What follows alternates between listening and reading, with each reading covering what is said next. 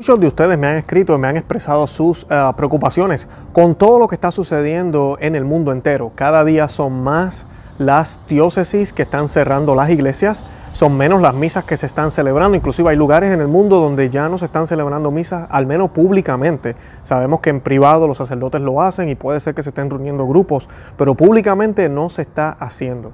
Y pues muchos me han preguntado entonces, ¿qué hacemos? ¿Qué tenemos que hacer? Mi fe se ha rompido, no sé qué voy a hacer, no tengo las herramientas, no puedo comulgar, esto significa que me voy a morir, ya no puedo ser católico. Todo eso lo vamos a estar contestando hoy y les voy a estar dando respuesta de qué podemos hacer nosotros.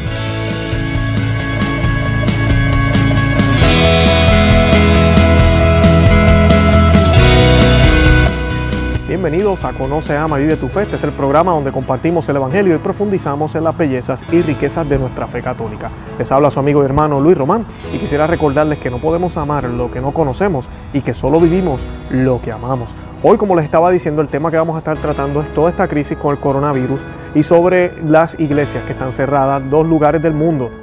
Todavía no es el mundo entero y de verdad yo dudo que vaya a ser el mundo entero donde no tengamos ni una sola misa en público, pero sí son una gran mayoría de diócesis que están tomando estas decisiones. Eh, ya hemos hecho varios videos, sabemos que en algunos lugares pues el gobierno ha intervenido y les está pidiendo a las iglesias que cierren y pues ya ahí pues nos toca, ¿verdad? No, hay de otra, a menos que nos pongamos a pelear con el gobierno. Y pero hay en otros lugares que tal vez las medidas son un poco drásticas, han sido un poco eh, impuestas a la ligera. Eh, lugares donde todavía los supermercados están abiertos, donde las discotecas están abiertas, donde se están haciendo otras cosas, y, pero las iglesias están cerradas. Y esa parte pues sí es lamentable, pero está sucediendo.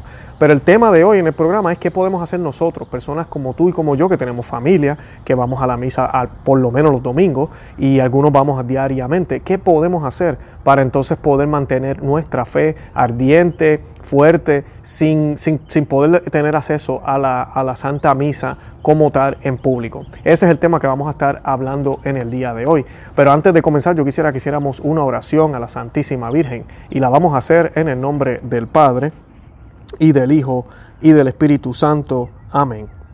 Oh bendita entre todas las mujeres que vences en pureza a los ángeles, que superas a los santos en piedad. Mi espíritu moribundo aspira a una mirada de tu gran benignidad, pero se avergüenza al espectro de tan hermoso brillo. Oh Señora mía, yo quisiera suplicarte que, por una mirada de tu misericordia, curase las llagas y úlceras de mis pecados, pero estoy confuso ante, ante ti a causa de su infección y suciedad. Tengo vergüenza, oh Señora mía, de mostrarme a ti en mis impurezas tan horribles, por temor de que tú, a tu vez, tengas horror de mí a causa de ellas. Y sin embargo, yo no puedo, desgraciado de mí, ser visto sin ellas. Entonces, ahora y siempre, oh dulce corazón de María, sed la salvación mía. Estas gracias espero alcanzar de vos, oh corazón amantísimo de mi madre, a fin de que pueda veros y gozar de Dios en vuestra compañía por toda la eternidad en el cielo. Amén. En el nombre del Padre y del Hijo y del Espíritu Santo. Amén. Bueno, ¿y qué podemos hacer nosotros desde nuestra casa? Pues nosotros tenemos varias opciones. Primero que nada, eh, por ejemplo, quiero colocar el ejemplo de mi parroquia. Eh, yo estoy aquí en la Florida y hasta ahorita, gracias a Dios, hay muchas parroquias abiertas, la gran mayoría. En el caso de mi parroquia, el sacerdote envió un comunicado dejándonos saber que si usted se sentía enfermo, si se siente con catarro, quédese mejor en la casa. Eh, tiene, tiene la bendición del obispo eh, para hacer eso. otras personas, a, mí, a otras personas mayores de 60 y 70 años, ¿verdad? Más o menos, creo que decía el comunicado, mayores de 65, tienen que quedarse en la casa, no tienen que venir. Son las medidas que se están tomando, pero la Santa Misa se va a seguir ofreciendo. Donde yo voy se da en la boca y de rodillas, y el sacerdote dijo que no iba a hacer cambios con eso, que eso iba a seguir igual, a menos que el obispo ya le dijera que tiene que cerrar la parroquia, entonces tomarán otras medidas. Pero por ahora, pues yo gracias a Dios tengo la bendición de que este domingo, eh, si todo sigue igual, tengo donde ir a, recibir al Señor y ir a la Santa Misa, cumplir con mi obligación del domingo. Ahora, eh, muchos en el mundo no están en esa situación y posiblemente yo en el futuro tampoco lo esté, no sabemos todavía. Y si eso sucediera, ¿qué podemos hacer? Yo sí quiero recordarle a algunas personas, hay dos cosas importantes que quiero hablarle. Una es que en los primeros años o siglos, disculpen, de la historia de la iglesia, fueron casi cuatro siglos de persecución, donde muchos cristianos no celebraban la misa todos los domingos, tal vez una vez al mes, y la celebraban, ¿verdad?, a escondidas porque estaban siendo perseguidos. Y la fe sobrevivió. Inclusive hay muchísimos santos mártires. Es cuando más, ¿verdad? Cuando hubo mucha grandeza en la santidad y la siguió habiendo luego, pero ¿verdad? Hubieron muchos mártires, hubo mucha santidad sin tener la Santa Misa, sin tener la Eucaristía. Eso es lo primero que les quiero decir. Lo segundo, y esto otro ejemplo que podemos ver es que en Japón hace tiempo, eh, para, para cuando ellos estaban en el tiempo de la persecución, pasaron más de 200 años en Japón, donde no hubo ni un solo sacerdote católico. 200 años después, cuando los misioneros llegan, se encuentran con comunidades católicas, comunidades que sabían la fe, conocían la fe. Eh, ¿Por qué? Porque se fue pasando la tradición de boca en boca sin, tener, sin, que hubiera un sacerdote presente. Así que la fe puede sobrevivir y en estos tiempos de crisis que no son iguales que esos, la fe va a sobrevivir. De eso no perdamos la esperanza ni tengamos la duda. No olvidemos que nuestro pastor es el Jesucristo, nuestro Señor, el buen pastor. Y nuestro Señor nos da las herramientas y nos da las gracias necesarias para la cruz que nos ha tocado vivir. Esta es la cruz que nos ha tocado vivir esta cuaresma del año 2020. Y nosotros tenemos que asumir nuestra cruz. Él nos va a dar todas las herramientas para que ese yugo sea, llevadero. Eso es promesa de Él. Así que nunca dudemos de eso y no jamás pensemos que se nos acabó todo y que ya estamos eh, abandonados y que la iglesia nos traicionó. No, para nada. La iglesia no nos ha traicionado. Si la iglesia ha cerrado, podemos evaluar la manera en que lo hicieron. Claro que sí, y podemos debatir muchas cosas. Pero si están cerrando es porque, mira, el gobierno está pidiendo que hagan esto. Hay una crisis global. Sabemos que hay otras fuerzas aquí aprovechándose de este tipo de crisis. Eso lo sé y ese no es el tema de hoy y lo hemos hablado en otros videos. Eso lo sabemos. Pero el Señor jamás nos va a abandonar todas las personas que tal vez están abusando de su poder, que están tomando decisiones en contra de la fe o en contra del bienestar del, hombre, tendrán que, rendirle cuentas a Dios. Pero nosotros como laicos también vamos a tener que rendirle cuentas a Dios cómo tomamos esta situación realmente la pusimos en nuestro hombro y con la ayuda y la gracia de Dios la cargamos, o nos pusimos a renegar, o perdimos la fe completamente, o dejamos la iglesia católica, nos olvidamos de la cuaresma, ¿verdad? Estamos ahorita mismo a una situación de que es posible que no hayan celebraciones de Pascua en el mundo, que no haya misa el día de Pascua, el día más importante, el día de la resurrección, el día más importante del año. Imagínense en eso, que en Roma no haya misa ese día, ni en Tierra Santa, ni en ninguno de estos lugares. Ojalá que ese no sea el caso, pero es posible que suceda. Van a haber en privado, claro que sí, porque los sacerdotes las van a seguir ofreciendo, eh, pero en público posiblemente no la hayan. Y pues esa es la primera. La segunda es la comunión espiritual. Yo he estado hablando a muchas personas de la comunión espiritual y mucha gente escéptica, como que pero es que no es lo mismo, yo tengo que recibirlo sacramentalmente. Definitivamente, sacramentalmente es la mejor opción. Pero la opción de, comulgar espiritualmente siempre fue algo que los católicos practicaban. Inclusive antes del siglo XIX, eh, o siglo XX, disculpen, eh, esa era la costumbre. Los católicos no comulgaban todos los días y tampoco comulgaban todos los domingos. No era así que se miraba la Eucaristía. Todo cambió después de San Pío X y yo le doy gracias a Dios por lo que él hizo esos cambios para él, él, quiso que las personas comulgaran frecuentemente, abrió las puertas más a eso y creo que eso fue un gesto muy bonito, eso yo no lo critico. Lo que sí hemos perdido es la seriedad tal vez del sacramento, porque en el pasado se comulgaban pocas veces al año, pero cuando se iba a comulgar se, preparaba a las personas, se sabía que eso no era algo que se podía estar comiendo como, como, como cualquier cosa, en cualquier momento, a cualquier hora. Y pues algunas de esas ideas se han perdido por la comunión frecuente. Ahora, también hemos recuperado el hecho de darle la importancia que debemos darle, el abrir las puertas a los laicos a que puedan recibirlo, ¿verdad? Porque usualmente en el pasado eran mayormente los religiosos. O sea que en ese sentido, pues yo le aplaudo la decisión a San Pío X, un Papa Santo, ¿verdad? Pero fue uno de los cambios más grandes que tuvimos eh, el siglo pasado.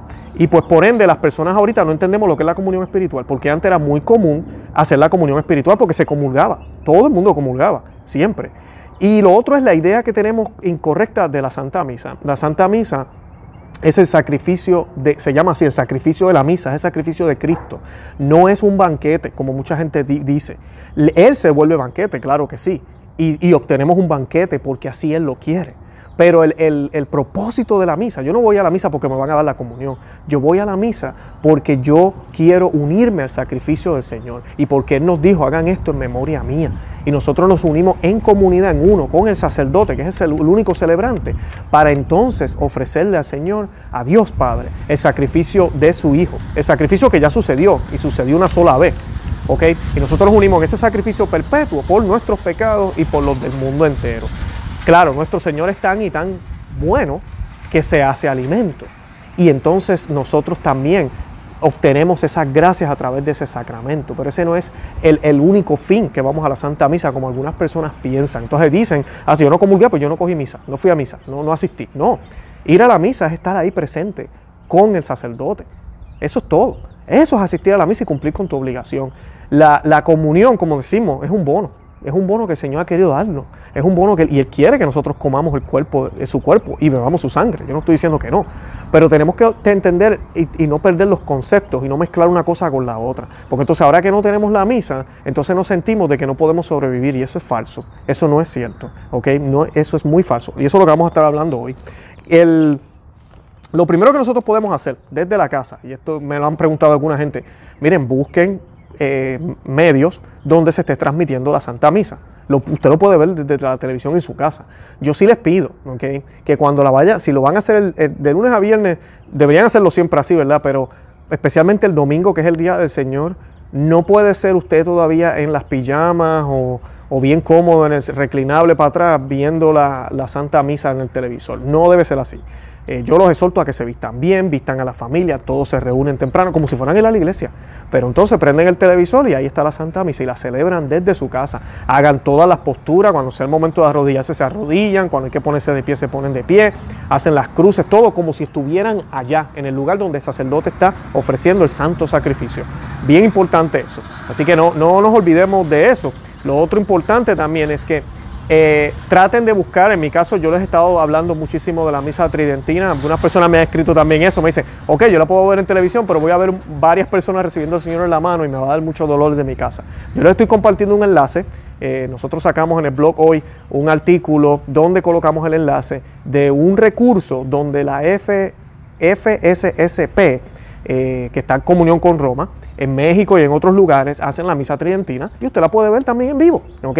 Y ahí esa es la misa tridentina, la misa de siempre, la misa que oyeron la mayoría de los santos que tú y yo conocemos. Así que eh, los invito a que visiten ese enlace, pero también pueden ver lo otro, no estoy diciendo que las otras no son válidas, nada más estoy, contestando preguntas que me han hecho ustedes, la audiencia, ¿ok? Esa es la primera, busque, busque la misa y hágalo desde su casa el domingo, esa es la primera. La segunda, es seguir las, lecturas, seguir el misal.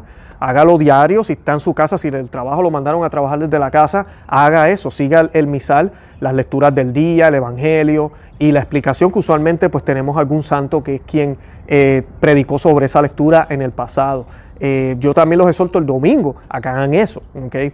Yo creo que casi todo el mundo tiene televisión, pero si usted no tiene televisión o no encuentra la misa en ningún lado, que lo dudo, pero vamos a suponer que ese es peor caso, que usted no encuentra en ningún lugar o, no puede tener acceso a ese tipo de tecnología, eh, el misal es tremenda herramienta. Busque las lecturas de ese domingo, léalas en familia. Eh, no está de más hacer las oraciones, hay unas oraciones que sí se pueden hacer, que se hacen en la misa, que las podemos hacer en la casa eh, hay partes del sacerdote que usted no las puede hacer, eso no lo haga, usted no puede hacer la, Eucaristía ni nada de lo otro, pero sí, mira, pueden hacer una oración junta como, como un acto de contrición corto, el Gloria no lo pueden hacer obviamente, eh, las oraciones que el credo lo pueden recitar en familia y pues una oración final. Yo invito a los padres, los padres son la, cabeza de la familia, a que hagan una bendición al final, eh, porque usted tiene la autoridad. Si no hay hombres en la casa, la persona más adulta, mujer o hombre, es la persona que que tiene que darle la bendición a todos en el hogar.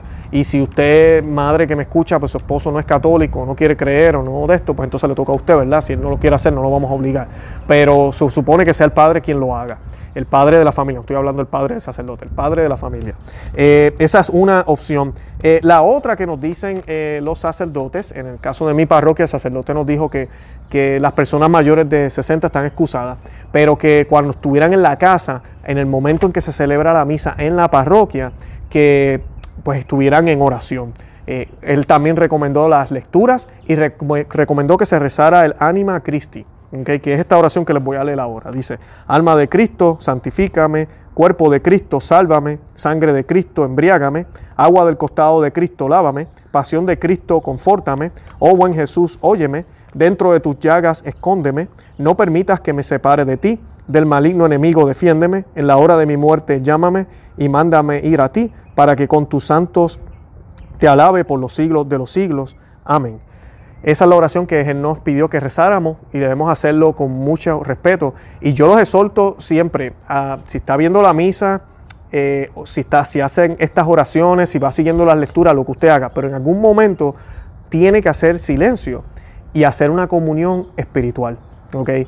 Eh, ese silencio de realmente invitar al Señor a que, a que venga a mí. Y sobre la comunión espiritual, yo les quiero hablar para los que están todavía escépticos un poquito. Eh, San Juan María Vianney, o el santo cura de Ars, decía, una comunión espiritual actúa en el alma como un soplo de viento en una brasa que está a punto de extinguirse. Cada vez que sientas que tu amor por Dios está enfriando, rápidamente haz una comunión espiritual. Santa Catalina de Siena también tuvo una visión en la que vio a Jesús con dos cálices y le dijo, en este cáliz de oro, le dijo Jesús, en este cáliz de oro pongo tus comuniones sacramentales y en este de plata tus comuniones espirituales.